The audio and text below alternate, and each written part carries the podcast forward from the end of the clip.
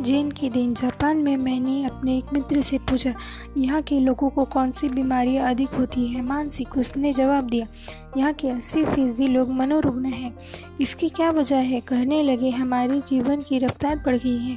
यहाँ कोई चलता नहीं, बल्कि दौड़ता है, कोई बोलता नहीं बकता है। हम जब अकेले पढ़ते हैं, तब अपनी आप से लगातार बड़बड़ाते रहते हैं। अमेरिका से हम प्रतिस्पर्धा करने लगे।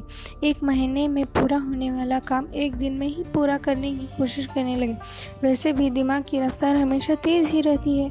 उसे स्पीड का इंजन लगाने पर वह हज़ार गुना अधिक रफ्तार से दौड़ने लगता है। फिर एक क्षण ऐसा आता है जब दिमाग का तनाव बढ़ जाता है और पूरा इंजन टूट जाता है। यही कारण है जिससे मानसिक रोग यहाँ बढ़ गए हैं।